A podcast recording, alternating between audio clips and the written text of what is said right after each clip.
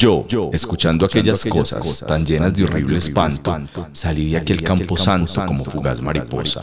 La luna, la luna llena y rabiosa, rabiosa ver que es un hombre fugaz, fugaz, y la calavera, calavera audaz, audaz dijo al verme correr, correr, aquí tienes que volver, y calavera, calavera serás, calavera serás. serás. ¡Tatiana! ¿Qué?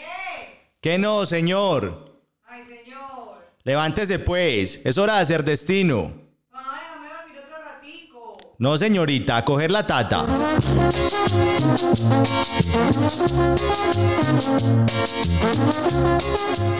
Estamos en La Tata, el espacio de domingo en la mañana para las cumbias, porros, gaitas y charla en torno a las tareas matutinas de la casa. Cojan la tata y prepárense para hacer destino. Bajo la lluvia inclemente de una noche sin luceros, va un pescador que no siente porque es más grande su anhelo. Súper bienvenidos a este especial de fin de año y tributo a Lisandro Meza, señoras y señores.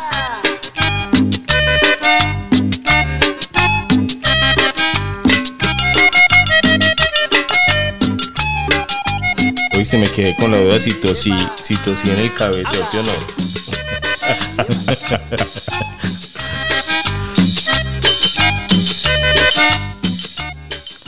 Estamos muy muy contentos a todas las personas, les damos muchas gracias que nos han acompañado nuevamente en este programa tan especial. Hoy le vamos a rendir un tributo al fallecido Lisandro Meza, que nos encanta, lo disfrutamos mucho y lo cantamos mucho durante las épocas decembrinas. Yo soy Calo Mario y vamos a sollarnos este rato muy muy muy chévere. Muy buenos días a todos nuestros oyentes, muy buenas tardes y muy buenas noches porque nos escuchan ahora a través de nuestro podcast en cualquier momento y lugar del universo, quizás en uno en el que nosotros también, como Lisandro, ya hayamos fallecido.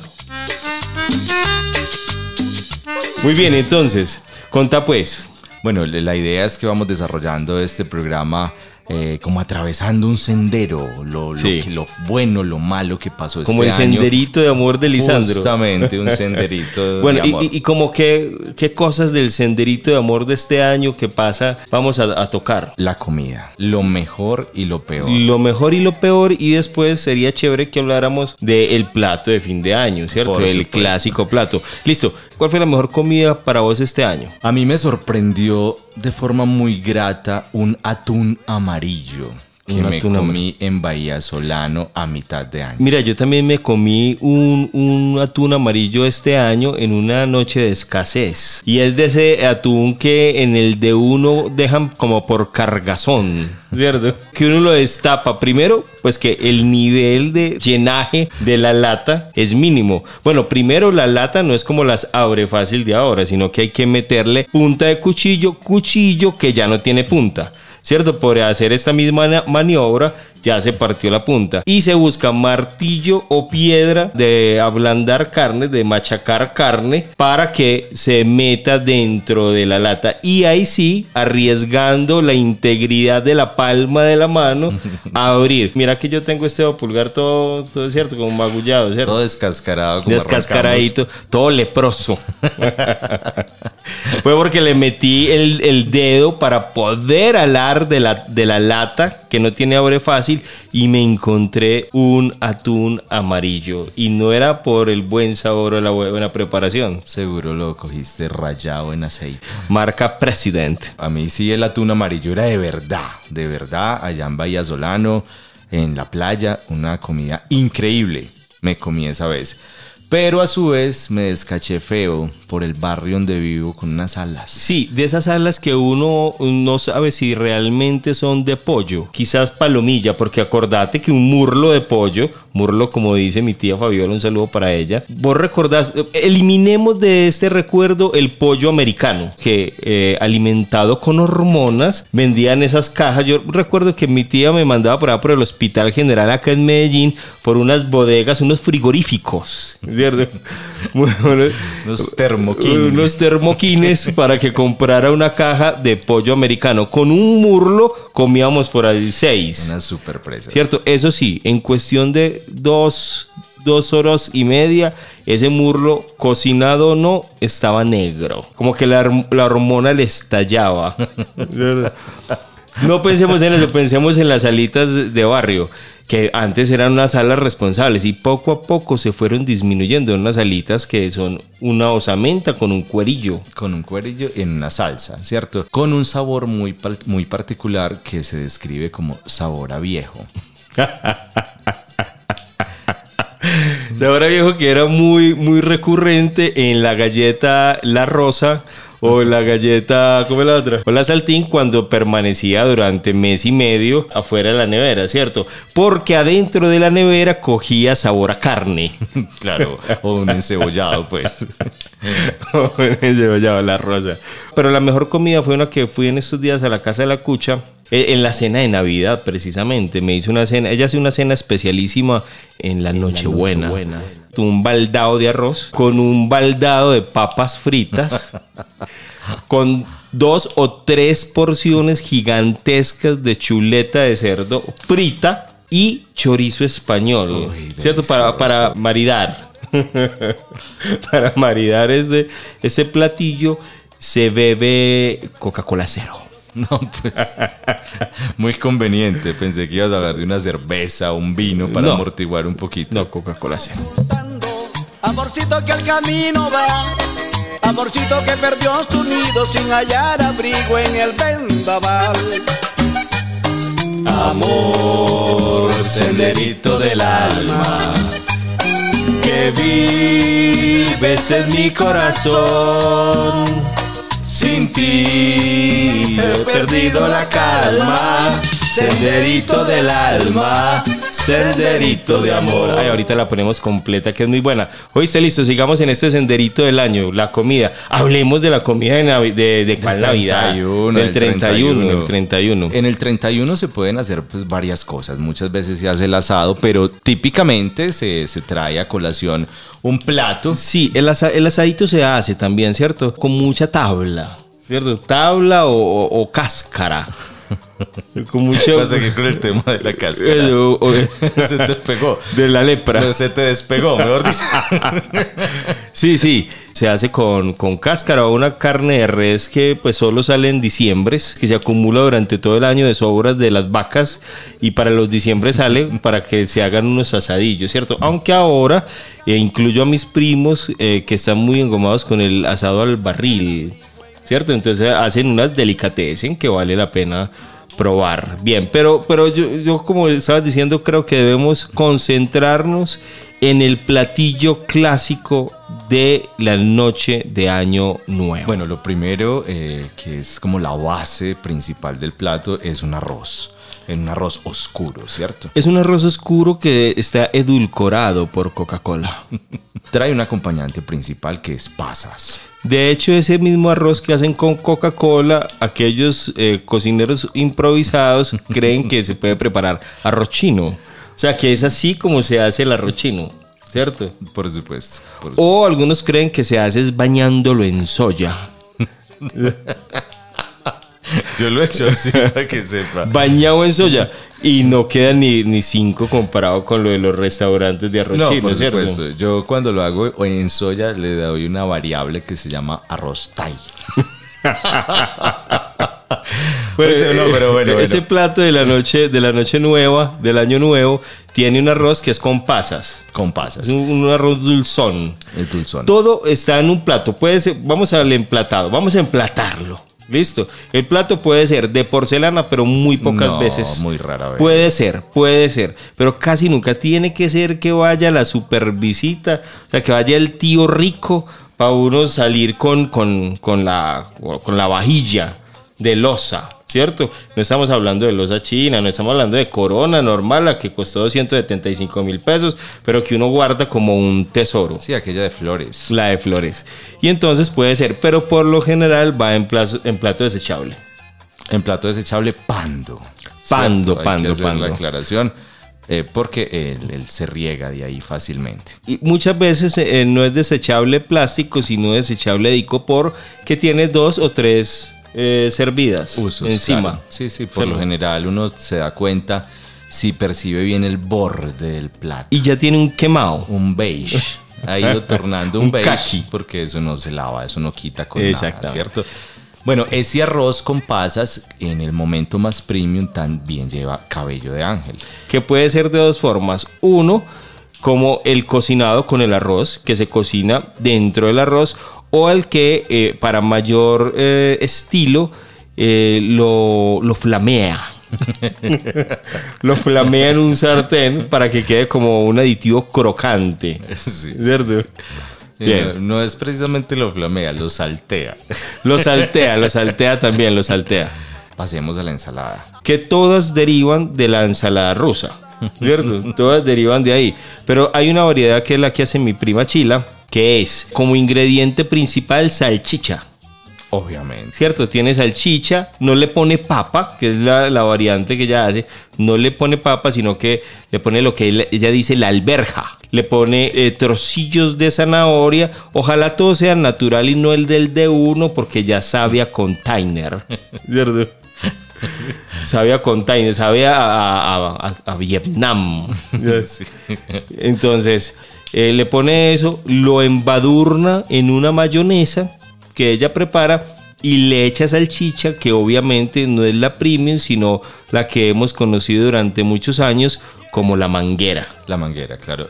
La mayonesa es esencial porque es la que te permite agrupar, compactar la porción de ensalada. Y luego viene eh, la proteína. Ah, bueno, la, las otras versiones es con la papa, la rusa, y la otra es la de repollo, que es la más combustiva. ¿Cierto? Sí, sí. Y sobre todo porque últimamente tiene una adición de yogurt. De yogur y además de huevo. Entonces imagínate repollo, yogur y huevo. Sí, sí, sí. Listo. ¿Qué más? Viene la proteína.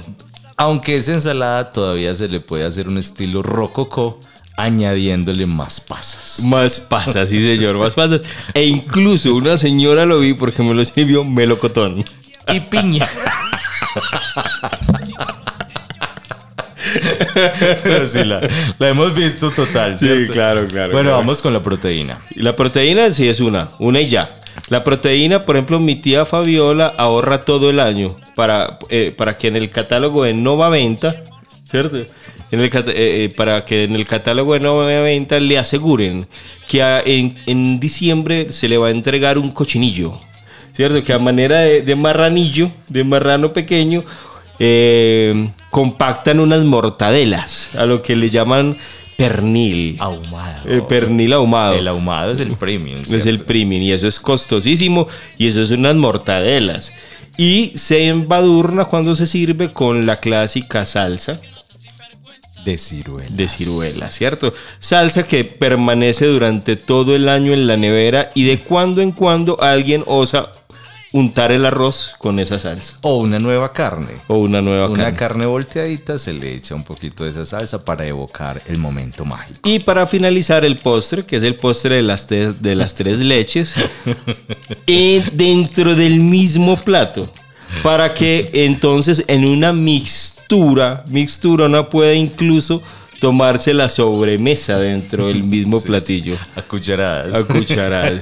Ese es el platillo de, de Navidad. Muy bien. Ese es uno de los, de los del senderito, las comidas. Otro las de, comidas. Otro de las visitas. Las visitas. Supuesto. Las visitas.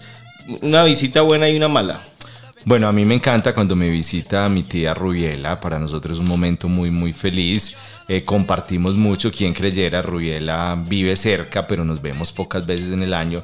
Entonces disfrutamos bastante de su compañía. A mí me encanta cuando eh, llega Miguel, mi primo Miguel, de visita, porque siempre tengo muchas cosas que hacer en la casa. Muchos, muchos pendientes. pendientes. Que una llave, que, que una pinturita. En estos días vino... Vino y le dije, ve, amiga, ayúdame a pintar aquí. Y fueron tres días clavado. Tres días clavado, ya con pena, porque entonces uno le instaura una culpa, ¿cierto? Por supuesto. Una culpa, y él tuvo que pintar esa visita. Me agrada. Visitas que no me gustan. ¿Cuál es? ¿Cuál una tuya? Yo tuve una este año muy triste, que fue la parca, y se lleva a nuestra perra Dora, que nos acompañó por más de dieciséis años. Esa es una visita que no me gusta. Sí, a mí la visita que no me gustaba era, en otros años, la del círculo de lectores. ¿cierto?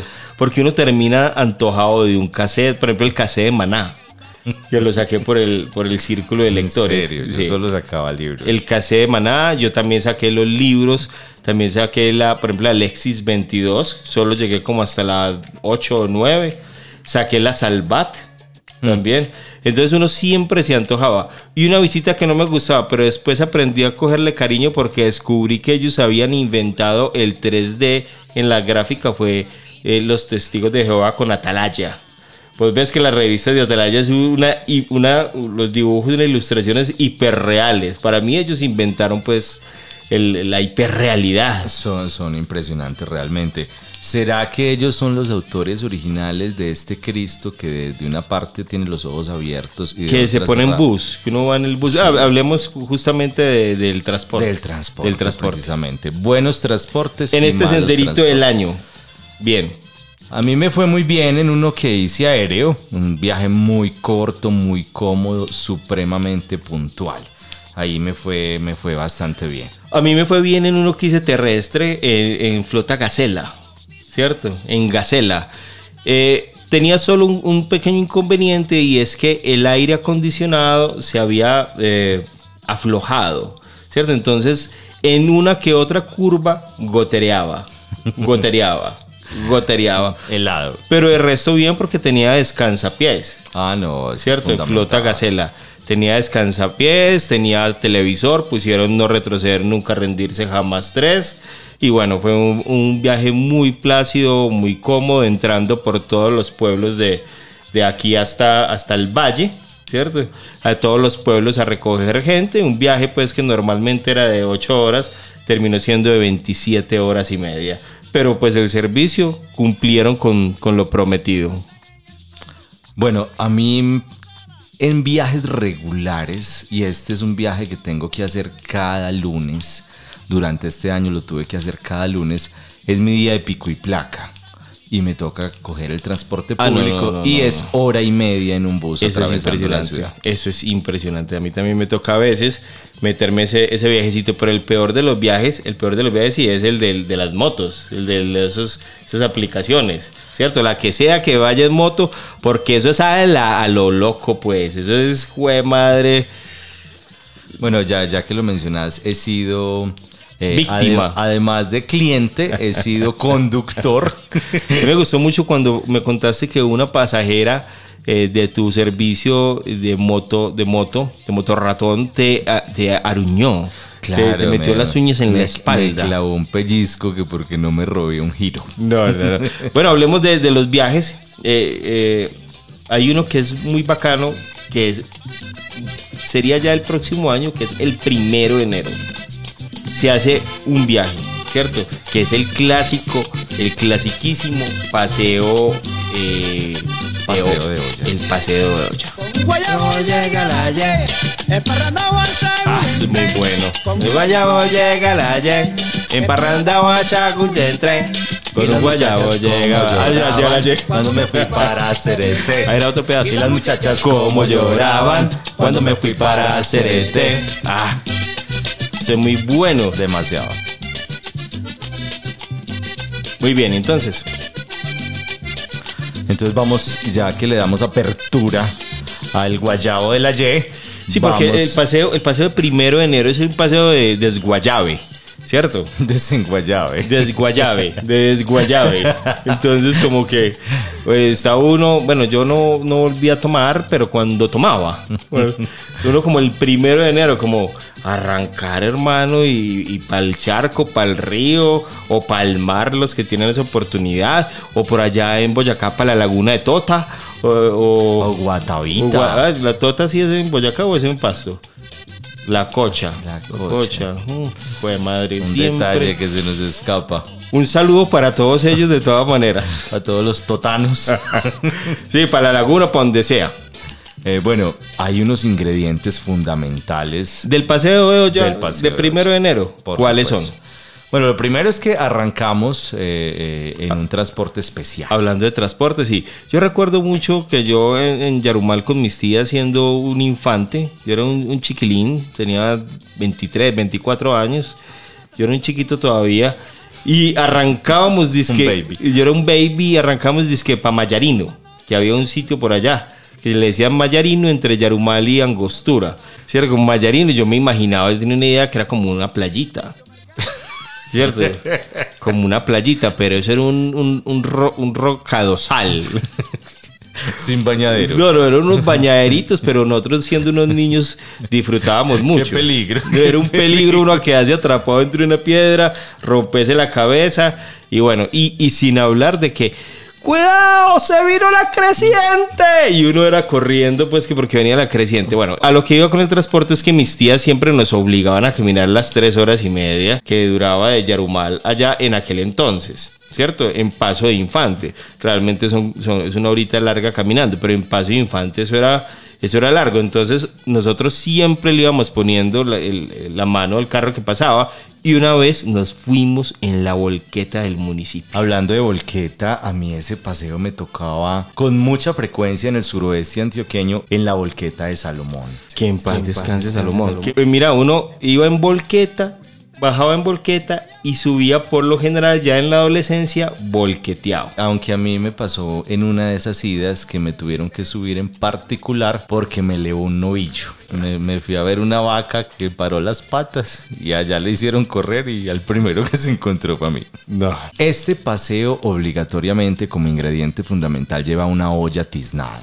Sí, el ingrediente además del transporte, que puede ser en chivero, chiva, bus, a pie, caballo, volqueta o en novillo, como te pusieron a pasear a vos. Oye, pero después de, pero se te hinchó la cabeza después de eso, o eso ya estaba hinchado, o ya estaba hinchada. No, solo me peleé. Todo. Porque vos para el paseo si era en volqueta, bueno, el cuerpo en, el, en la cabina y la cabeza en el volco. Ah, estabas diciendo, ingrediente fundamental del paseo de olla, el, la olla. Pero esa olla tiene una particularidad, y es que lleva incorporado siempre una tía, una prima o una señora que fue la que la prestó, que la pidió prestada, o que es de su propiedad, pues y exige, y exige que sea embadurnada con jabón Rey. Sí, es una pasta prácticamente la que la recubre. No es un pasón, es, es una pasta. De jabón Rey para evitarse después de enero a abril la raspada del tizne de esa olla. ¿Qué más va en el paseo? Bueno, va carne de tercera, por supuesto. Obvio, sí, que llena aquí de gordos. No, aquí no puede ir una carne premium. O sea, la carne premium que viaja a paseo de olla de primero de enero, la única es Tres Telas. ¿Cierto? Siendo la más caché, pues. Siendo la más caché, que es Tres Telas, que si vos no le pegás seis o siete cocinadas previas, es pitadas. Incomible, es incomible. Y de ahí para allá el cargazón de res que se pueda, ¿cierto? Hay veces las familias pudientes hacen el sancocho trifásico, en las que incorporan cerdo, pollo y res. En el de las carnes de tercera, pues muchas veces incluye patas y pescuezos. Mucha pata. A mí me encanta de la pata de gallina, como la almohadilla que tiene aquí en La Palma, ¿cierto? En el centro de La Palma, que es donde más eh, se almacena el colágeno. Qué dicha. Y una que otra uña que bien pitada se va. Es blanda. Se va masticadita. Es blanda. Y si vos la conservas, sirve y funciona como palillo de dientes para el final de comer. Cuando se está preparando este sancocho, queda media olla más o menos. Media olla, sí. De ahí para arriba va surgiendo como un empaste que no se puede dejar enfriar por nada del mundo. Es un cebo, lo que oh, y también pasa en el plato. A usted sirve en el plato. Eh, mi tía Dolores, la mamá de mi primo Miguel, siempre, ella como, había, como vivió mucho tiempo en Frontino, ¿cierto? En, en el páramo de Frontino. Entonces allá ella tenía que, o para sobrevivir a las bajas temperaturas, cocinar ese sancocho, ¿cierto? Y comérselo de inmediato. Pero cuando llega a la gran ciudad, ella nos servía a nosotros, a los comensales ahí en Colinas de Enciso, la misma cantidad de sancocho que ella se comía en Frontino para el jornal. Y nosotros éramos unos niños de once años con unas yucas del, del tamaño del coltejer, con unos plátanos, mejor dicho, que atravesaban de lado a lado el plato, añadiendo que el plato lo había traído mi mamá de, de Boyacá, ¿cierto? De, era, era de, la verdadera chocha de el, exactamente, mi mamá trajo la, la chocha de Ráquira, que uno ya raspaba el, el ¿cómo se llama eso? La arcilla. En cada, en cada plato, en cada cucharada se iba medio sancocho, media arcilla. Pues bueno, nos teníamos que tomar ese sancocho, pero como lo dejábamos enfriar, pasa lo que estás explicando, que se formaba un grosor gelatinoso de cebo. Otro como ingrediente. ingrediente fundamental va o una abuela, o un abuelo, o un tío, o una tía discapacitados. Sí, discapacitado con problemas de movilidad o con movilidad reducida, para que seamos más incluyentes, Carlos Mario. Listo, que no es discapacitado. Sí, nosotros ya aquí hicimos el curso de... De código fucsia. De código fucsia tenemos que atender a todos esos requerimientos. Sí, es cierto. ¿Cierto? Entonces, con movilidad reducida. Y hermano, eso es tremendo, porque eh, cuando se van a montar la volqueta, todos ayudan. O al chivero, todos ayudan. Pero poco a poco, con el transcurrir del paseo, se va abandonando a, a la abuela o el abuelo con movilidad reducida. ¿Cierto? Y hay como dos brigadas, ¿cierto? Quien se encarga de la persona y quien se, se encarga del aparato que lleva. Del caminador. Sea caminador, silla de ruedas. Ese la tiene fácil porque se eh, carga para allá y para acá el caminador y lo, y lo arrincona. Pero los otros se van perdiendo el paseo. Se van perdiendo el paseo por cargar al familiar, ¿cierto? Por llevarlo. Optan entonces por darle eh, una loable función, que es la de cuidar bolsos. Sí, lo van relegando, relegando y de un momento a otro tiene una pila de maletas que es la que lo sostiene. y, cua- y lo peor es que muchas veces los borrachines, después que no han cargado ni han sabido cargar a, a este personaje, Eh, se apuntan o, o se, se, se lanzan al cargue, ¿cierto? Lo que puede terminar casi siempre en una lesión peor para, para el familiar. Bien. O en un nuevo personaje o, o en dos. Con movilidad reducida. Bueno, pecado. También hay un niño en calzoncillos que se le embolató la ropa. Y está todo el paseo para allá y para acá buscando sus, sus chiros. Bien, ¿qué más? Bueno, hay una pareja adolescente que se perdió, se embolató ah, sí, de un siempre, momento a cierto, otro, se perdió del radar. Se perdieron y hacen y cocinan por allá su propio sancocho. Sí, hacen su propia... Su propio cebo. Comelona. Incluso hay una pareja ya de adultos que supuestamente ni se hablan, que también se desaparecen en el paseo. Y reaparecen cada uno por su lado. Por, por, por una trocha, cada uno por una trocha distinta, haciéndose los locos de que no había pasado nada. E incluso, y pero ¿sabes qué es lo más tremendo? Que no se vuelven a mirar. Que en toda la tarde no vuelven ni a mirarse. Ni a cruzar palabras. Ni a cruzar, para que todos creyamos que no hay nada entre ellos. Que, te, que todos creyamos que no hay nada entre ellos. Y, y incluso ahí a, a veces se espera un nuevo paseo para una nueva fuga. Un amor que se me fue, otro amor que me olvidó. Por el mundo yo voy penando. Amorcito que te arrullará. Pobrecito que perdió su nido, sin hallar abrigo, muy solito va. Camina, camina, ya comienza a oscurecer y la tarde se va ocultando. Amorcito que al camino va, amorcito que perdió su nido, sin hallar abrigo en el vendaval. Amor, senderito del alma, que vives en mi corazón. Sin ti yo he perdido la calma. Senderito del alma, senderito de amor. Mi comadre María Rivera, en Nueva York, con mucho gusto.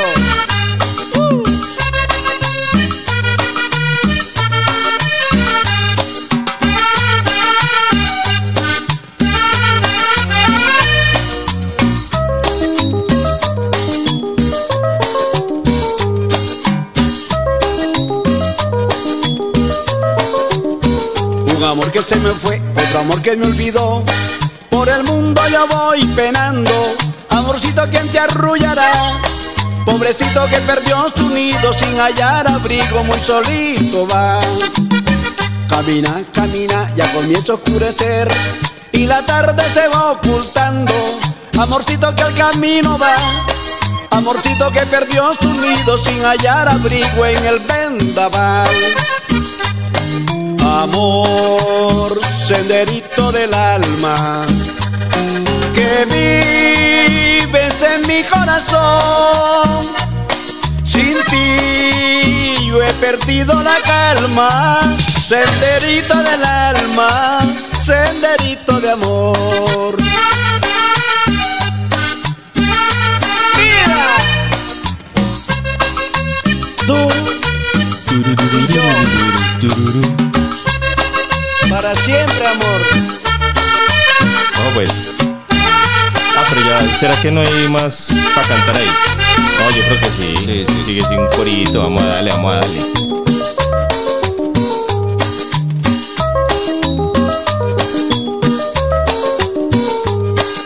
Amor, senderito del alma, que vives en mi corazón. Sin ti yo he perdido la calma, senderito del alma, senderito de amor. Bueno, habíamos dicho que este programa está eh, siempre, todos nuestros podcasts están patrocinados o son con el auspicio de Conexcol Cloud. ¿Oíste que querés poner tu negocio de camisetas en internet? Ay, sí, pero es que yo no he podido con esas empresas famosas que venden espacio web, mucho bla bla bla, y eso es todo raro. Ah, es que el hosting tradicional aloja las páginas en servidores internacionales, lo que hace que la velocidad sea entre lenta y relenta, porque mientras los datos van y vuelven... Sí, ¿cómo así? Sí, además son espacios atestados de sitios web donde la información queda más apretada que culito muñeca. ¿Cómo así que culito muñeca? No, no, no, hay por dónde pasar. En cambio, los servidores de Conexcol están en Colombia y su servicio Cloud Web Hosting es cómodo, espacioso y veloz. Sitios elásticos con menor latencia y recursos garantizados. En Conexcol todo vuela. Eh, mijo, pero vos sí sabes mucho. Yo no sabía nada, eso me lo enseñaron los de Conexcol, que son más juiciosos y serviciales. Pues ya mismo los busco. doble u doble u doble u punto conexcol punto net, porque mientras las otras empresas apenas van, estos ni tienen que ir, están siempre ahí. doble u doble u doble u punto conexcol punto net. Río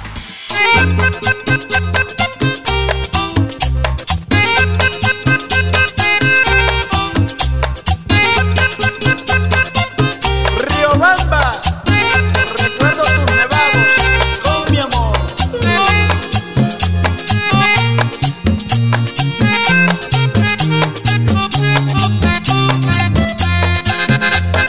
Al llegar la noche que me encuentro solo, vago por la casa como una sombra, abro la ventana y miro hacia el cielo, entonces te digo, no te tengo miedo.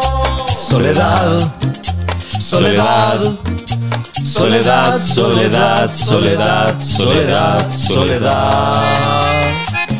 Ah, qué berraquera. Oíste, es que este Lisandro sí nos dejó una cosa muy tremenda, un... un Una, un legado, un legado, dice Wikipedia, pero ahorita completamos. Lisandro Meza Márquez, El Piñal, Sucre, veintiséis de septiembre de mil novecientos treinta y siete, Sucre, veintitrés de diciembre de dos mil veintitrés. Fue un cantante, compositor y músico colombiano conocido con los apodos de El Macho de América, El Rey Sin Corona y El Sabanero Mayor. Ve, ¿cómo, fue, cómo es el coso del Macho de América?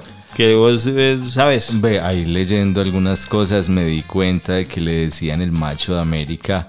Él di, decía de forma muy jocosa que porque eh, la esposa le pegaba y él no lloraba.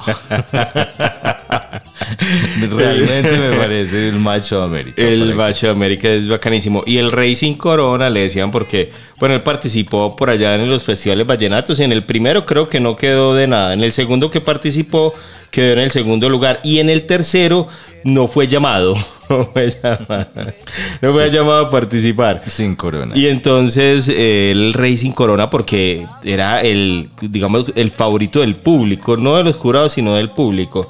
De hecho, le dieron un premio por allá de, de, de acordeonero luego, ¿cierto? Pero es que Lisandro es un monstruo, es un monstruo, es un monstruo.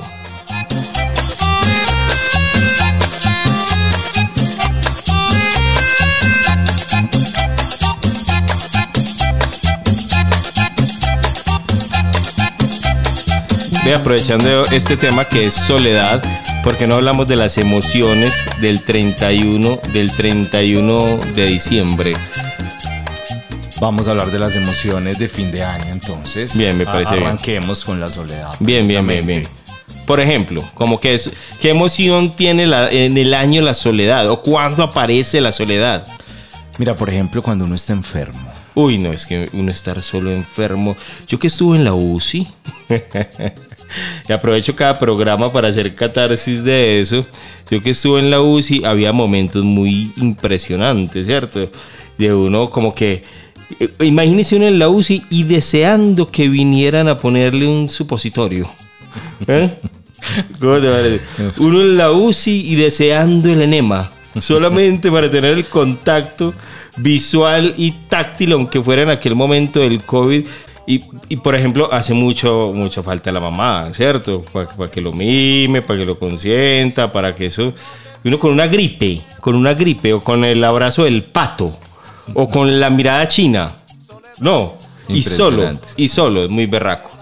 Eh, bueno, estar en el baño y que no haya papel es un momento de soledad. Pero cómo pasamos de una cosa de consentimiento de la mamá a lo escatológico del baño. Enseguida retomamos el sentimiento de la mamá. Es muy berraco estar en el baño sin papel, ¿no? Pero ¿qué es peor? Estar en el baño sin papel y poder abrir una rendija y decir, ¡oh, ese! ¡Pasó el papel! ¡No hay papel! ¡No hay papel! ¿Cierto? O estar en soledad. ¿Qué es peor? Tener a quien acudir en un llamado lamentoso para que te acudan con un papel, o, porque también a mí me pasó, ¿cierto? Que tampoco había papel en la despensa. Ah, sí había alguien, pero no había papel en la despensa. Y había que ir hasta el granero La Paz, en Colinas de Enciso. ¿Te acuerdas del granero La Paz? Por supuesto. Donde nos dieron bala. Donde nos dieron bala. Y, y de pronto no había el... el el poder adquisitivo para ir en ese momento y comprar el rollo de papel popular, que era el, el, ese casi, casi transparente, transparente, ¿cierto? Sí, sí, sí. Que uno terminaba, era obligatorio la lavada de brazo, porque uno se limpiaba, ya fuera para atrás o hacia adelante, pero entonces uno embadurnaba, eh, ¿cómo se llama eso? Eh, falanges, fal, eh, embadurnaba falanges o, o, yemas de o, o yema de dedo, la, la superior, la media y la inferior, luego seguía con el monte de Venus, el de Marte, el pulgar, muñeca y brazo, con el papel popular. Pues que no hubiese esa, ese poder adquisitivo, y tenía uno que acudir entonces a él, que era muy, muy riesgoso para la salud, dos papeles. Uno, el de cuaderno, porque cuando se, se, se doblaba el de cuaderno quedaba en puntas. Sí, muy filamentoso. En unos ángulos. El que yo siempre recomendaba era el de... Había uno que era eh, un, sac, un sacrilegio, y otro que era, pues, que uno podía acceder, que era el de directorio telefónico, ¿cierto? Bueno, ese sí. Ese Páginas sí. Blancas, o el de Biblia, pero ese sí era más, ese sí más caía, sagrado. Caía uno en pecado. Papel pescado. Exactamente. Bien, sí. ¿Y qué estamos hablando? ¿En qué íbamos? Podemos pasar a otro tema, entonces. Íbamos en la, en la sensación de soledad. Ah, la o, soledad. O, o le tenés a quien decir, o, o, o pasa todo esto que acabaste de mencionar. Eh, pero si le pegaba a esto, hermano. Este programa así con este... ¿Sí escuchan esto? Es, es que Gustavo. Yo... Soy yo que le pegaba a esto todo el programa. Espérate.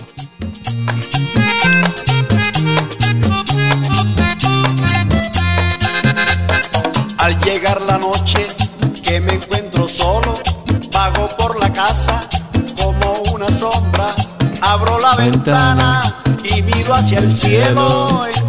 Entonces te digo, no yo te tengo miedo. Soledad, soledad, soledad. La bailada es muy buena. Soledad, soledad, la bailada solo. Soledad, soledad, soledad, soledad.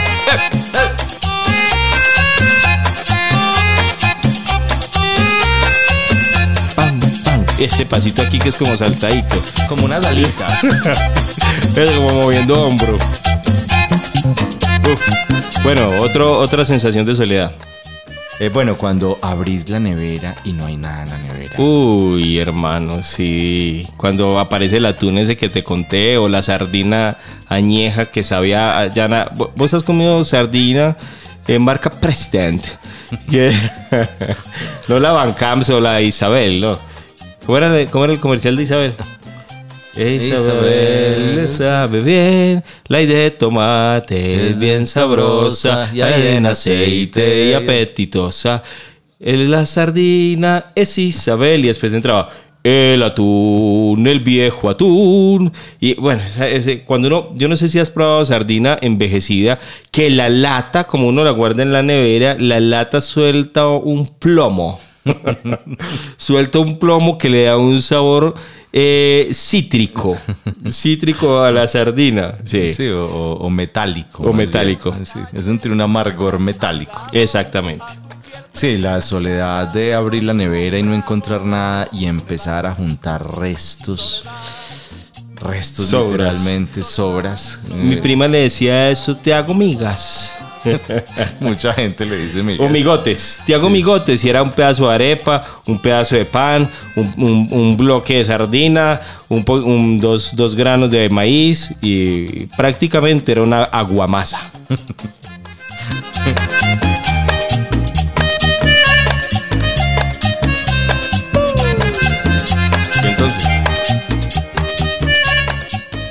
Y, por supuesto, pues la sensación de soledad muy tremenda cuando una canción nos evoca a alguien no, que ya no está. No, no, no, escucha. Escucha eso.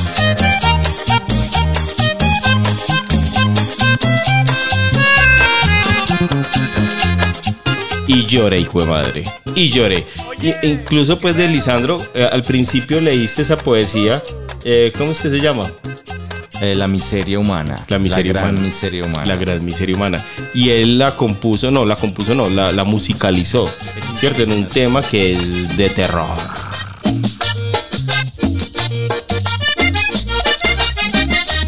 Una noche de misterio, estando el mundo dormido, buscando un amor perdido. Pasé por el cementerio. Oh, uy, madre, me ponen los pelos de punta. Desde el azul hemisferio, la, la, la luna azul los ponía sobre la muralla fría de la necrópolis santa. En donde a los muertos canta el búho triste elegía. No, es impresionante.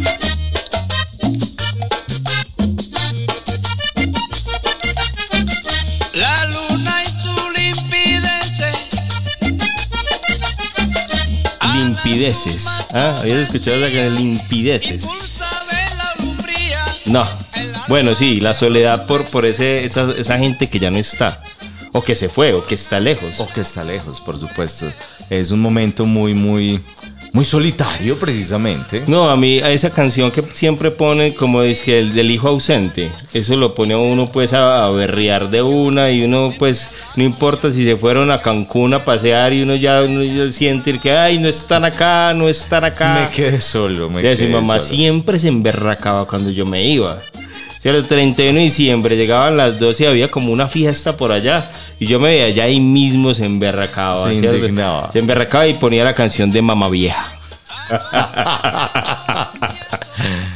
eh, sí, no, uno nos sentimos a las personas que ya, por ejemplo, en el caso mío que partieron los padres, una canción nos hace sentir huérfanos. Sí, huérfanos. A pesar de tener casi cincuenta años. Sí, sí, sí, sí, sí, sí, sí. Bueno, y... ¿qué hacemos allí? Vemos videos, vemos fotos. Ah, eso es, eso es impresionante, ¿cierto? Cuando uno, cuando uno siente esa soledad y, y se acerca, sobre todo cuando, cuando le llega esa flor, ese olor a flor de muerto. A cementerio, ese olor a cementerio. Ese olor a, a, a cementerio, a parca. Y entonces uno va al álbum, va al álbum y empieza a ver desde que nacieron sus padres. Hasta entonces ve la foto, esa típica foto del papá gateando en blanco y negro, papá o mamá gateando, ¿cierto? Que era en blanco y negro. Luego esa típica foto recortada con borde blanco de la primera comunión, ¿cierto? Que eran ya casi unos difuntos. Sí, sí, sí. Que ya en la foto ya eran unos difuntos. Les faltaba todavía tiempo para morirse, pero ya en la foto eran como sí, unos pero, difuntos. Pero la lividez ya era evidente. Es impresionante, es impresionante. Iba uno, o sea, iba pasando foto por foto y veía uno las fotos en el Parque Norte, en el Jardín Botánico, veía uno las fotos en ese caballito, ese caballito, habían dos caballitos, para los miedosos un caballito real que, o un burrito, que te, eh, eh, para los no miedosos, que te montaban a dar vuelta, pero para los miedosos como yo, había un, un caballo estático, ¿te acordás? En los parques, que lo sí. montaban a uno para la foto instantánea. Imagínate, sí, que tenía unos, unas rueditas, unos sí, rodachones. Incluso mi mamá me obligó, para esa misma foto, montaba el cabello estático, como me dio miedo montarme en el berraco burro que daba la vuelta, me obligó a, a ponerme un sombrero mexicano. El charro mexicano. Era el charro y desde ahí me quedé como el charro. El charrín. El charrito. Ay, Dios santo, muy no, bueno, muy bueno. Ese, ese y caballito. Va uno por los álbumes hasta que llega la foto de esa mortuoria que es espantosa. Yo cada rato, cuando estoy desparchado, veo la de mi papito, ¿cierto? Que es en el ataúd, despidiéndolo, entrando media cabeza dentro de la bóveda, media cabeza afuera. No, esa foto es espantosa. Muy tétrica. No, no, no, muy papito, tétrica. Que en paz descanse, pues, pero me dejó ese legado, esa imagen. Uh, y, pero una temporada muy tremenda donde la foto de difunto se acostumbraba sí, bastante. Sí, se acostumbraba, se acostumbraba. Entonces uno la soledad le da por eso. O ya algo más postmoderno, eh, sentarse a ver el, el, los V H S. ¿Cierto? El V H S del, de los quince, del cumpleaños, de la piñata, del matrimonio, y son videos que tardan pues tres, cuatro horas en, en terminarse, es espantoso. Termina uno más aburrido que antes, cuando se sienta uno ver con nostalgia estas cosas. Y con fúnebre sellanza estaba un cráneo vacío. Yo sentí pavor y frío al mirar la calavera, pareciendo que se verá, como que se reía de mí, y yo de ella me reí, viendo la alta miseria. No, no, no, no. Muy bien, la soledad, sentimiento de... Bueno, de fin de año. Ya, ya pasemos por la soledad, vamos a las dichas. Las dichas, bueno, vamos a las dichas.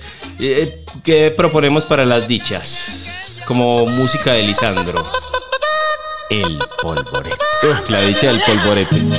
Es genial. Cuando éramos jóvenes, pues, ¿cierto? Cuando éramos jóvenes se había polvorete. Ya ni la polvorita. No, ya ni la polvorita. Este Lisandro es un genio, hombre. Este Lisandro es un genio. Pudiera tener la dicha que tiene el gallo, racata pun chin chin y el gallo sube, uf, y echa su polvorete, racata pun chin chin él se sacude. ¿Te acordás? ¿Quién? Pudiera tener la dicha que tiene el gallo, racata pun chin chin y el gallo sube, y echa su polvorete, racatapun chin chin, él se sacude. No, qué días aquellos, qué momentos, qué veinte años, Mario, qué veinte años. Ya hace treinta. Ya hace treinta. Muy bien, y entonces, dichas. Eh, bueno, una dicha muy chévere es soñar con la lotería. Uy, la dicha de ganarse la lotería. Sí, porque esta dicha la antecede un sueño revelador. Hablando de muertos, casi uh-huh. siempre, por ejemplo, las veces que se me ha aparecido eh, la mitalla, se me ha aparecido tres veces en sueños, dos para asustarme. y, y una, es que, y una para pedirme un cigarrillo, es que, es que, mijo, vos tenés hidalgo. No, joder. Eso me dijo. Es que si tenía ahí algo, como ella murió de cáncer en la garganta por fumar. Claro. Y en la asustada, ¿qué te dice? No, no, en la asustada es espantosa porque yo soy corriendo en calzoncillos como en el paseo buscando la ropa y la mitalla en su calavera persiguiendo. Acá está la ropa, acá está la ropa. Uy, qué no, susto, no, no, qué susto, no, no. Bueno, pero por lo general a uno, un muerto le susurro un número, ¿no? Un número, un número y, y muchas veces el número va acompañado con lotería y serie. Entonces uno se enloquece. Se enloquece porque hay que adquirir ese número. Sí. Por lo general el número está ligado al extra. Eh, sí, que es el extra de Navidad o el magnífico de Navidad o el gran premio navideño o el, o el ¿cómo era ese? El extraordinario. El extraordinario, ¿cierto? Y se lo dice porque lo más tremendo es que el muerto se lo dice con serie. Por supuesto. ¿Cierto? Un número y serie y uno en berraque que se va por allá por... ¿Cómo se llama eso? ¿Qué vas tanto por allá? ¿Es el Pasaje de la Bastilla? ¿O eso es Pasaje de la Bastilla, Parque Berrío, pues donde están los loteros de confianza lo... y en la beneficencia de Antioquia. Los loteros de confianza.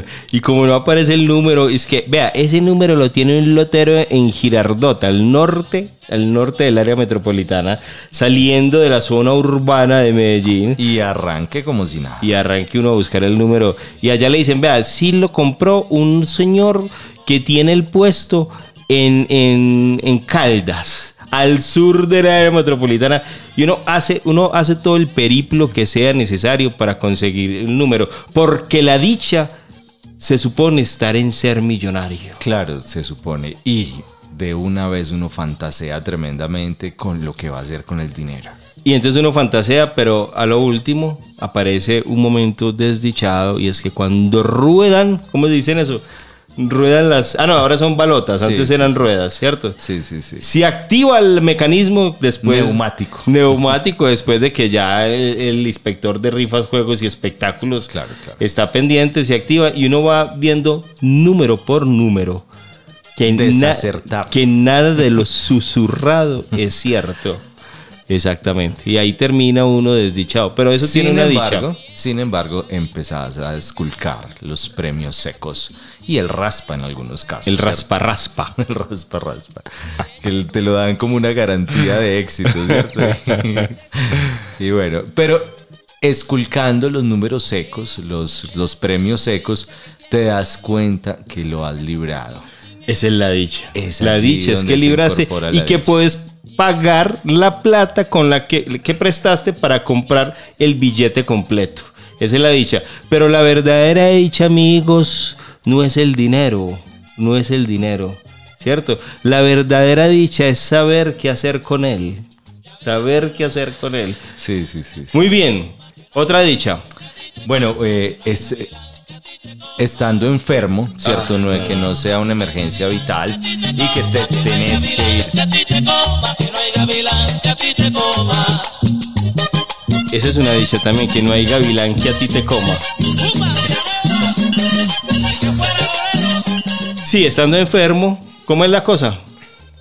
Eh, está, estamos enfermos, ¿cierto? Ya sí. veinticuatro horas tosiendo. No mentalmente como nosotros que llevamos cincuenta años pues, en crisis. Deteriorando. Psíquica. Sí, en, en un desescalonamiento sí. es la palabra técnica. Bueno, entonces vos vas, vas, vas por urgencias, triajes, toda la cosa. Sí, la urgencia que le toca uno irse en bus, ¿cierto? Porque hay urgencias que uno tiene el vehículo, hay urgencias que uno tiene para taxi, hay urgencias que uno tiene para plataforma, incluso hay urgencias que tiene para plataforma motorizada, ¿cierto? Pero hay urgencias que uno solo tiene para irse en bus, ¿cierto? Una gastroenteritis en bus, en el Circular Sur, que son los que más saltan en Medellín, ¿cierto? Sí, sí, sí. sí. Y también los acompañan los, los descensos de Robledo. No, eso, los, de, los del Transmedellín. Sí, sí, sí. El transporte de Medellín o directamente el descenso, eh, que es en cuestión de minutos, de eh, Santo Domingo. Desde la cajetilla. Desde, desde Boquerón. Ah, en Boquerón, eso es muy berraco. Pero no, en San, de Santo Domingo al centro. O los de que salen de Llanaditas y llegan a la Avenida Oriental pasando por Colinas de Enciso. Un saludo para todos los del Granero La Paz, donde algún día nos, nos dieron, dieron bala. bala. Muy bien. Bueno, llevas treinta y seis horas despierto. Ah, no, por, porque el, el primer triaje es horrendo, ¿cierto? Porque en el primer triaje la enfermera te mira con desprecio y sospecha. Porque siempre es como, a ver, a ver qué es lo que tiene, pues. Claro. Sí. A ver, le toman la presión la pre- y le dicen a uno, la presión está bien. ¿Cierto? Le dice, no tiene fiebre, tiene tos, está mareado, se aporreó. Y como uno dice que nada, entonces hay un desprecio mayor del sistema de salud. Y una sospecha. Y una sospecha de que uno lo que, lo que quiere es una incapacidad. Claro que sí, claro que sí. Entonces, después de las treinta y seis horas despierto, porque te hacen un segundo triaje. Sí, hacen un segundo triaje. Eh, durante esas treinta y seis horas hay un montón de gente que te tose en la nuca, ahí en la sala de espera. y, y como ya no se obliga el tapabocas, ¿cierto? Entonces uno sabe que si realmente no fue enfermo, realmente enfermo, de allí saldrá muy afectado. Por supuesto, o por lo menos muy impresionado, porque ver fracturas abiertas es bastante eh, consternante. Sí, sí, sí, es impresionante, porque, y sobre todo en época decembrina que llega tanto accidente de tránsito, ¿cierto? Sí, es cierto. Y tanto quemado. Tanto quemado. Nosotros hemos estado quemados. Uf. Bastante, bastante. Sin prender pólvora. Sin no prender la mecha y ya quemados, tanto, tanto en lo físico como en lo mental, tanto en la salud como, como, como en el amor. Tanto... unos, unos votos. Sí, en sí. La salud y en la enfermedad. Bien. Lo más probable es que a las treinta y seis horas por lo menos ya tengas la presión alta, ¿cierto? Sí, de tanto esperar. Entonces en ese segundo triaje te van a decir, tenés la presión alta. Y lo mandan a uno para la casa a reclamar un medicamento que no llega, que en las farmacias hay unas filas impresionantes, que no están lo que te mandaron y que solo pudiste comprar con los restos de la plata que prestates para poder ir a unos acetaminofén, porque ya para el Dolex no hay.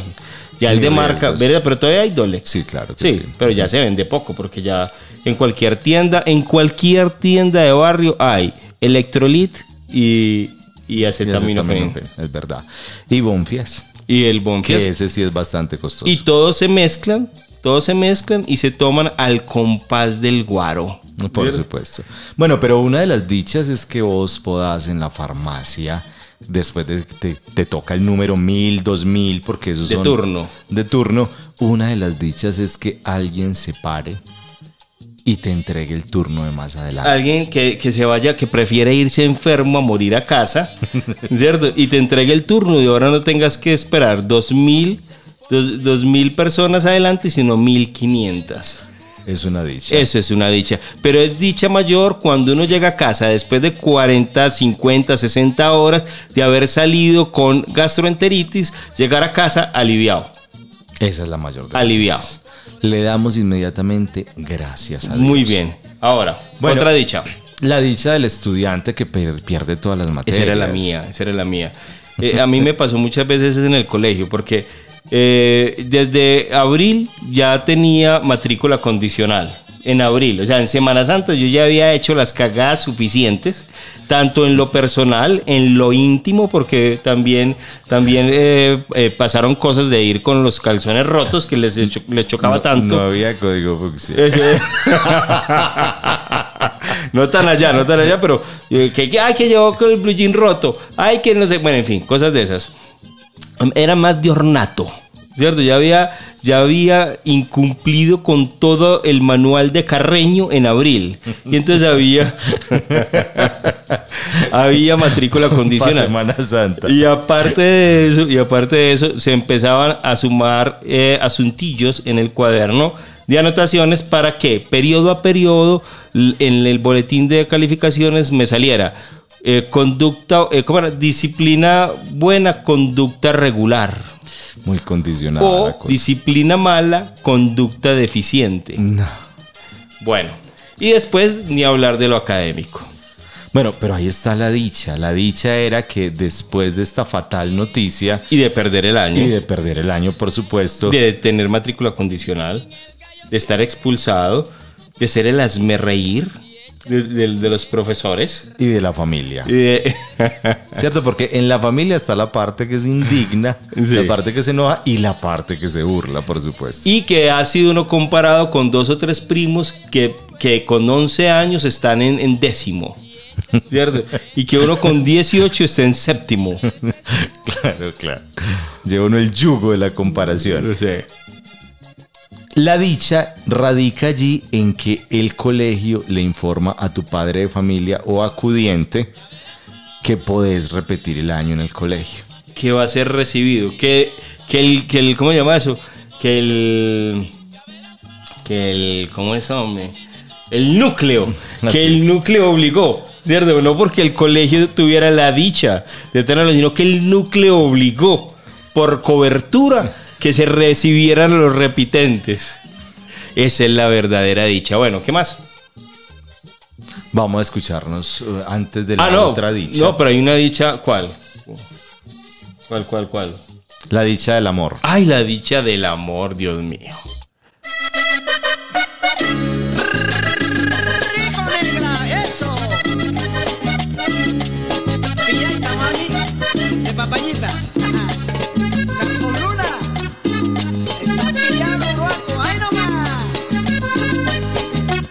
Capaz de cantar esta. Te estoy vigila cunando desde hace tiempo, cuná. No, pero, pero ponerle, ponerle pues como, como, como aparte de ritmo, ponerle pues como ánimo, Mario, a la cantada. Yo le estoy pues, cantando con todo pues, el amor me, del mundo. Me parece como, me la pare, dicha me, del amor. Me pareció como, como, como flojongo, vamos. Así como te estoy vigila cuna, algo así como más. Listo, más listo, listo. Eso. Rico. Te estoy vigilacunando desde ah, hace eso tiempo. Sí, eso sí, eso sí. Que vengo, que vengo sospechacunando de que usted me está engañacunando. El psiconauta de la esquina. De la esquina, y a mí nadie me lo ha dicho. Tus ojos han sido sapunepo que te han tirado a ti al agua, y ahora te ves descubierta y se te ha olvidado nadar. Y ahora te ves descubierta y se te ha olvidado nadar. Eso, eso, eso, eso, eso, eso, eso, eso, eso.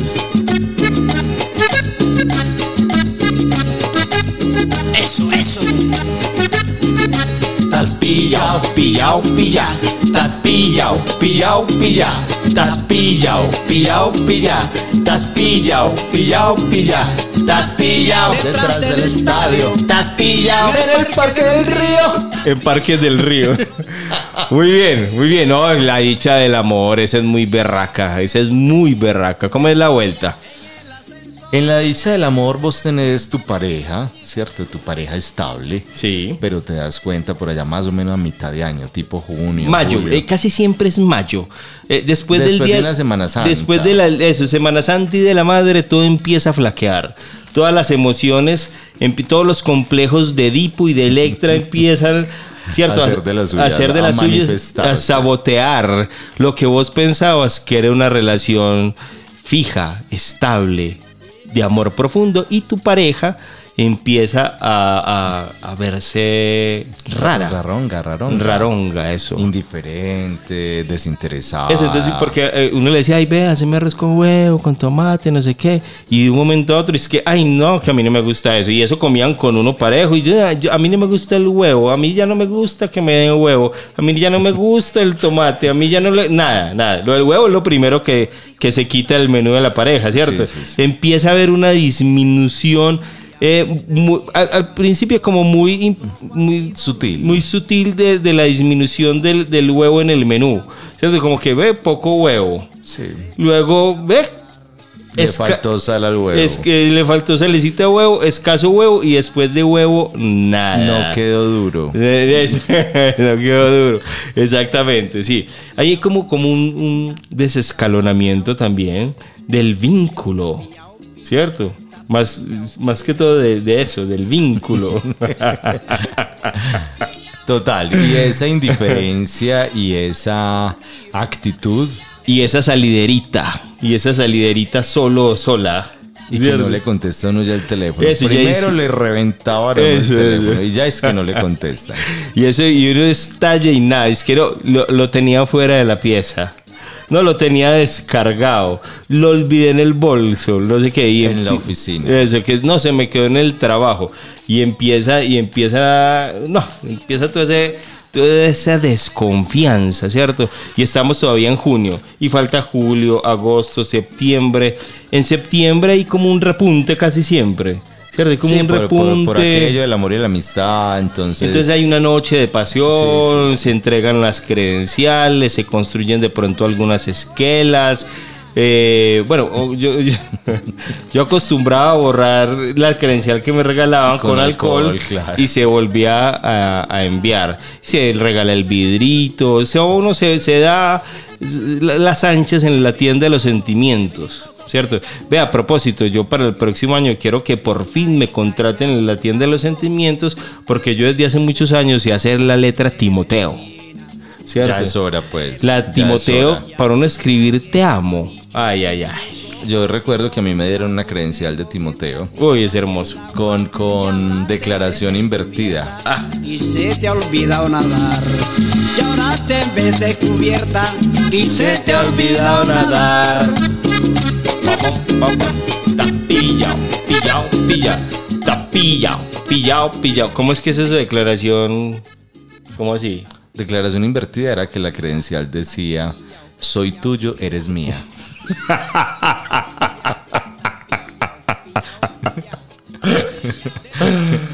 Ay, bueno. bueno, vamos, vamos, vamos a la dicha del amor.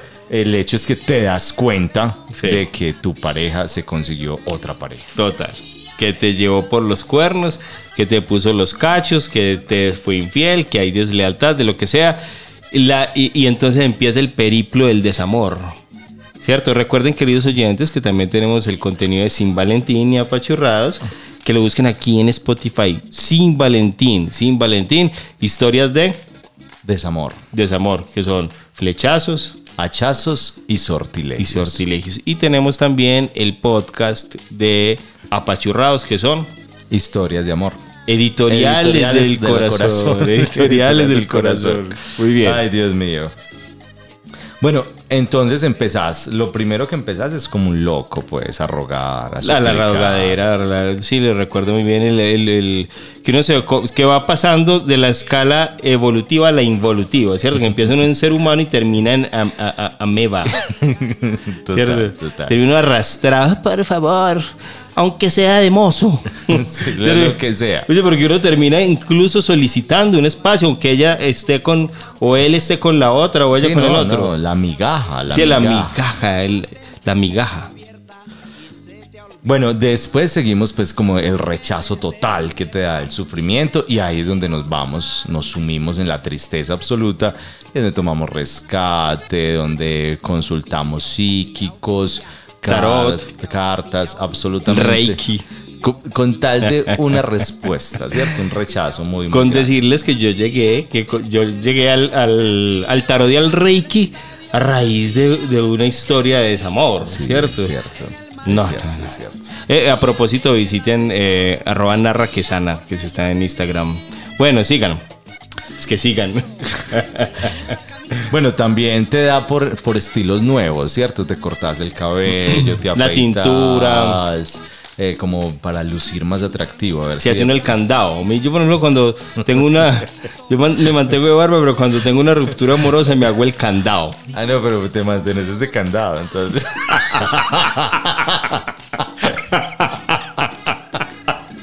Lo mío es el candado permanente, y poco a poco, eh, y pocas veces me dejo la barba. Cuando, cuando te está el, creciendo de un momento a otro. Candado, cuando medio se va poniendo tupida, pum, candado.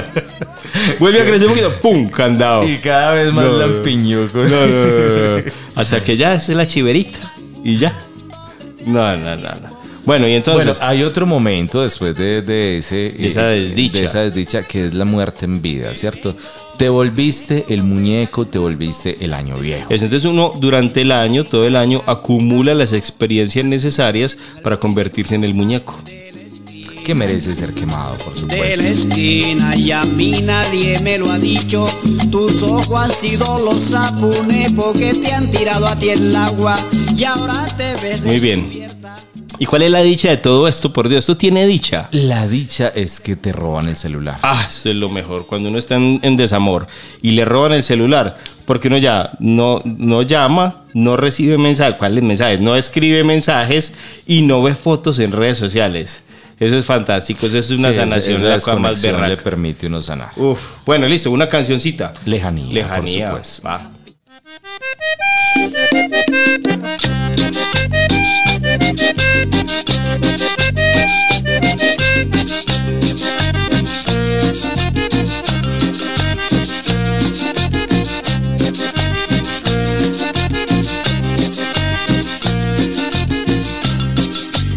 extraño mi sabana hermosa, metido en la cordillera, esperando que llegue la hora de regresar a mi tierra.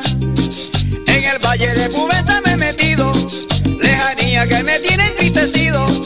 En mi pecho florece una cumbia de la nostalgia como una lágrima que se escapa. Cumbia del alma, cumbia que madruga sobre Cubeta con insistencia buscando huaca. Ay, me da, qué tristeza que me da, me da, me da la lejanía. Ay, me da, qué tristeza que me da, que estás tan lejos de la tierra mía. Ay, me da, qué tristeza que me da, me da, me da la lejanía. Ay, me da, qué tristeza que me da, que estás tan lejos de la tierra mía. De Colombia para México, para todos los sonideros. Un saludo de Lisandro Meza. ¡Anda!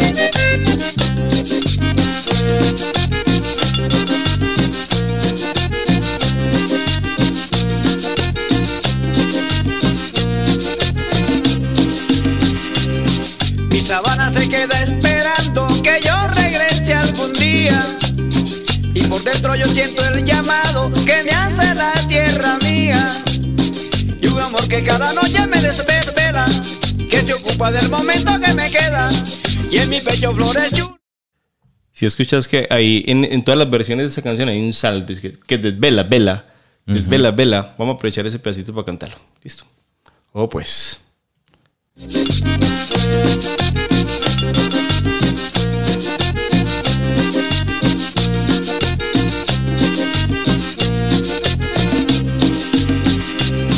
La sabana me quedo esperando que yo regrese algún día, y por dentro yo siento el llamado que me hace la tierra mía.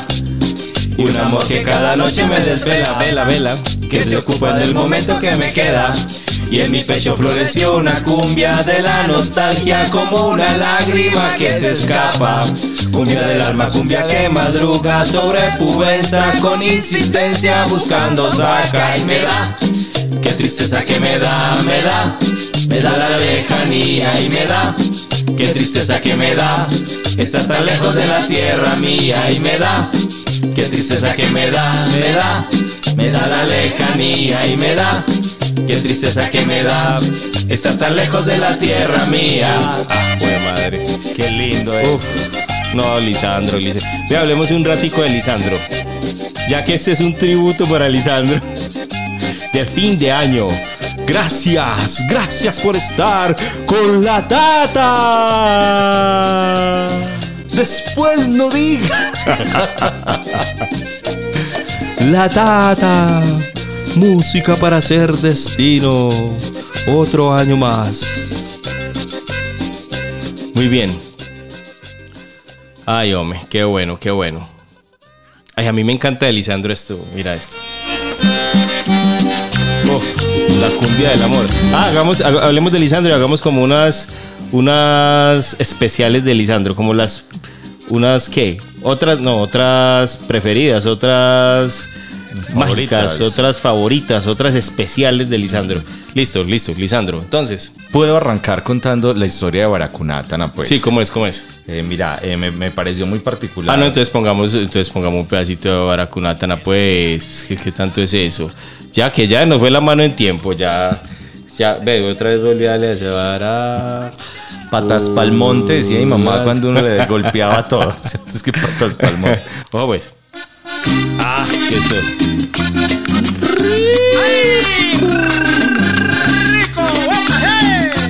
Bueno, ¿cómo es la historia de Baracunatana? Entonces cuenta Lisandro, eh, se abren comillas acá, Llegaba a Maicao y un día no vi al que me bajaba la maleta, recordó el maestro. Cuando lo vi, le dije, ¿qué hubo? ¿Qué pasó que no te veo? Respondió. No, viejo. No, no viejo, no viejo Lisa. Pasa que la lea que yo tenía se me volvió cucharambí, se me volvió curuculócolo y también baracunátana. Y siguió un diálogo más o menos así. ¿Y baracunátana qué es? Que le gusta el monte. Y cucharamí, que le gustan las otras viejas. Y turunculócolo, eso sí no se puede decir, afirmó Meza, poniéndole suspenso al auditorio. O se los digo, es que usted no se lo imagina. Turun, culo, lo colo.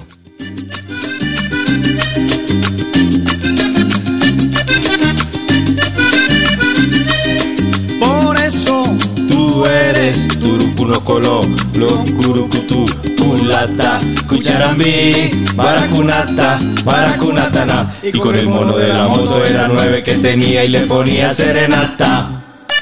Ah, eso es muy bueno. Bueno, entonces, Lisandro, ¿cómo es la cosa que él empezó? Eh, que por allá el, el, este muchacho se escondía y cuando el capataz de la finca salía, de la finca de, de ellos salía, él aprovechaba para tocar el acordeón a solas. Entonces mucha gente pensaba incluso que espantaban porque el acordeón sonaba. Y resulta que el papá se dio cuenta de que era Lisandro, que ya estaba ahí en sus pinitos tocando. Y, ella, y él tocaba el tiple, tocaba el cuatro, tocaba guitarra, tocaba el piano y obviamente el acordeón, que como vos decís, no se la bajó de encima hasta el día pues de su despedida de este mundo.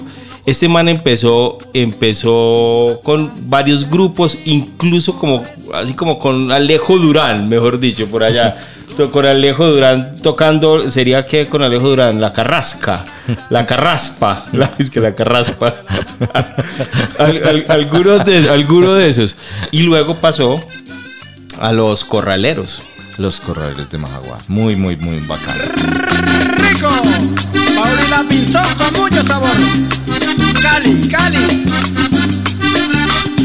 Este man fue tan loco que compuso dizque un disco de salsa por allá en los setenta. Un disco de salsa en los setenta. Obviamente uno lo escucha y pues hay unas canciones ahí, pero no son por las que nos puso a bailar en diciembre y todo el año, de cumbia, chucuchucu y vallenato, paseos y todo lo que, lo que él tocó.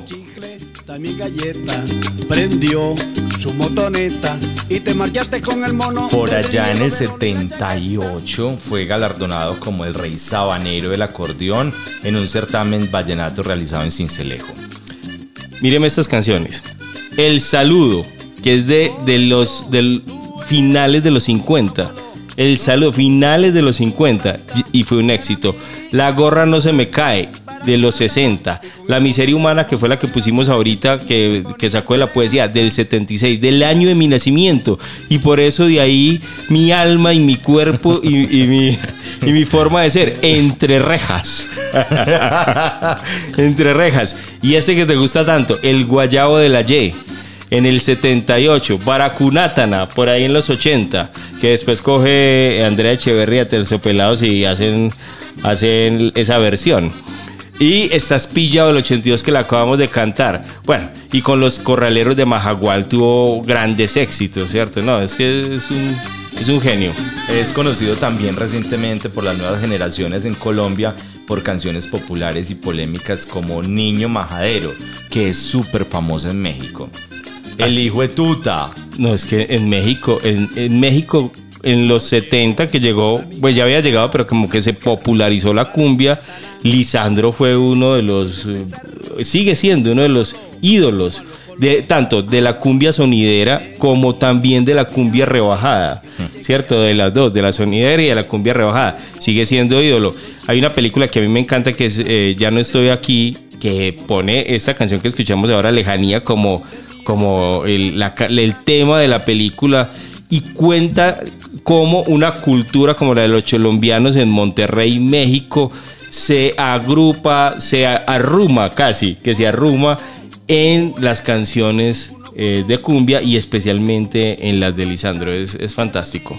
Baracunata, baracunatana, y con el bono de la moto era nueve que tenía y te ponían serenata. Muy bien, bueno, Con esto terminamos. Ah, no, con esto terminamos. No, mira, hay una, una cosita eh, chiquita que, que estaba por aquí para despedir. Eh, con, este es del periódico El Colombiano.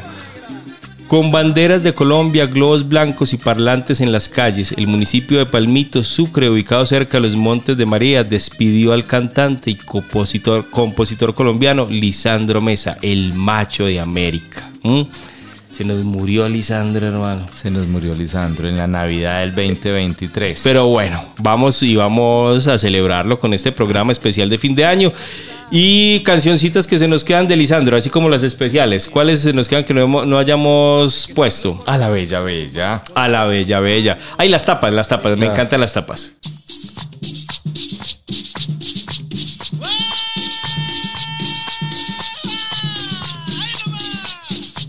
Esta es muy buena.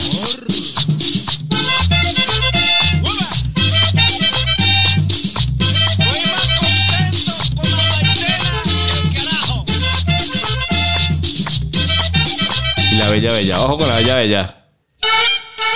Uh.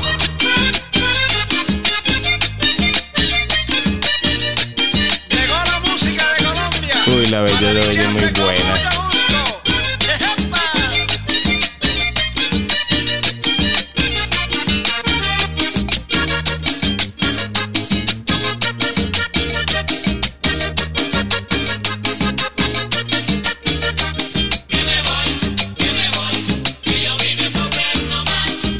Bueno, ese, ese me sabe como a Navidad, ¿no? No, es demasiado sabroso, ¿cierto?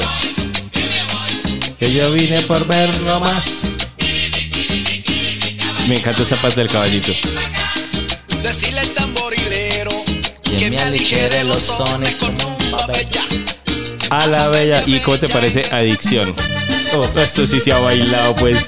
No hay fiesta de barrio, no hay parranda en finca. Hemos tirado paso con esta esquina. Donde, donde Chepe bailamos esto como un rato, hermano. Muy bueno. Uy, no, yo recuerdo esas bailadas donde Chepe y pedíamos y vuelva y póngala, y hue madre, y vuelva y póngala, y vuelva y baile. Y de Popayán, Osvaldo y Hernando. Esto es imperdible, pues. El álbum de lo imperdible de, de Lisandro. Con mi media naranja, ella es toda mi adicción. Es una diosa que solo le faltaba que la amaran como yo. Está cariñosa y linda y adorable, porque comprensible como esta mujer no hay dos. Ella tiene todo lo que a mí me gusta, una sabrosura que es la bendición de Dios. ¡Hueva! Soy adicto a su boca, sí señor, a sus ojos, su pelo, sí señor, tiene cuerpo de diosa, sí señor, ella es toda mi adicción. Sus caritas son como una marihuana que me traba, que me lleva hasta el cielo, que me hace olvidar. Uy, no, no, no, no, no. Esto... Bueno, y, y última, última ahí para despedirnos. Esta, esta me encanta, Te Llevaré. Uh. Te Llevaré es muy tremenda. Ah, no, pero esta es, la, esta, esta es la, la versión de Te Llevaré, la versión alegre. Esta es la versión alegre, porque la versión triste de Te Llevaré, que es la que nos compunge realmente, que nos destroza corazón y alma, es esta. ¿Ah? Monstruo. ¡Lisandro! Se nos fue Lisandro, Mario. ¡Lisandro! ¡Feliz año, Lisandro! ¡Feliz año! Bueno, un feliz año para todos. Que nos vaya muy muy bien a todos en este veinte veinticuatro. Muchísimas gracias por acompañarnos. Los vamos a llevar siempre en nuestros corazones y que nos sigan acompañando en nuestros podcasts de Marca Gato Radio, en La Tata, en Sin Valentín y en Apachurrados, ¿cierto? Editoriales del corazón. Y los vamos a llevar siempre con nosotros. El mejor augurio para este nuevo año. Dinero, amor y salud, por supuesto. Mucho amor y bueno, nos vemos. Chao, chao. Aquí queda Lisandro, el siete.